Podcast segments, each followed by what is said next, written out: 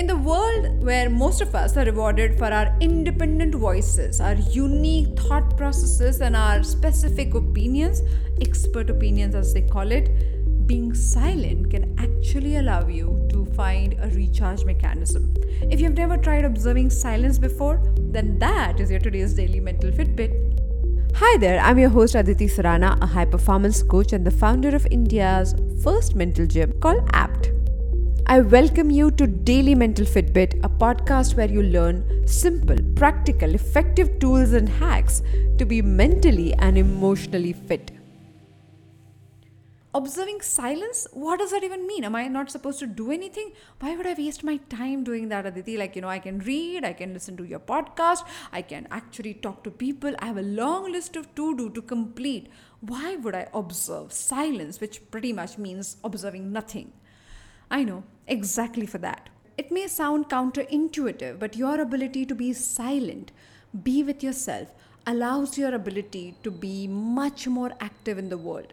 People who observe silence on a regular basis have more empathy to connect with other people, probably because they connect with themselves a lot more if I have to talk only about your brain, it gives a break to your prefrontal cortex that is constantly engaging on some or other stimuli. If you feel that people around you are getting to you and you're feeling cornered by them, judged by them, you do not feel like moving forward in that relationship, then probably spending time with yourself could be a great solution.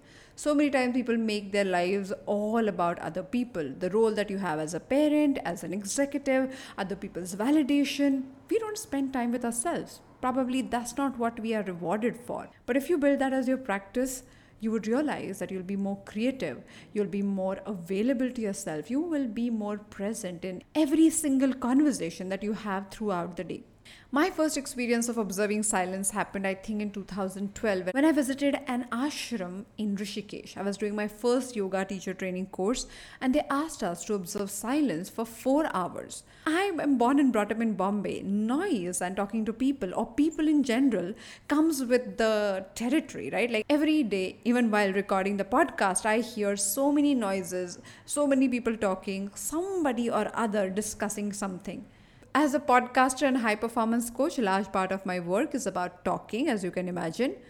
But observing silence became the key for me to change my performance levels completely. One of my teachers described this as pulling your arrow backward enough so that it can have enough momentum to move forward, to go a distance. And that's exactly silence can do to you. You don't have to make it as complicated as four hours, but begin by actually spending five minutes simply observing silence. If you like it, then move it to 10 minutes and 20 minutes. If you keep building your ability to observe silence, you'll realize that you're crystal clear in what you communicate with other people. This is the biggest gift I have received from observing silence, and I look forward to every single maun session that I do once a month. If you like it, then let me know what was your experience. So, all you got to do is start with 5 minutes and see if you like it. Try it and let me know. More such conversations on Daily Mental Fitbit to claim your mental fitness right away. Thank you so much for joining me today on Daily Mental Fitbit.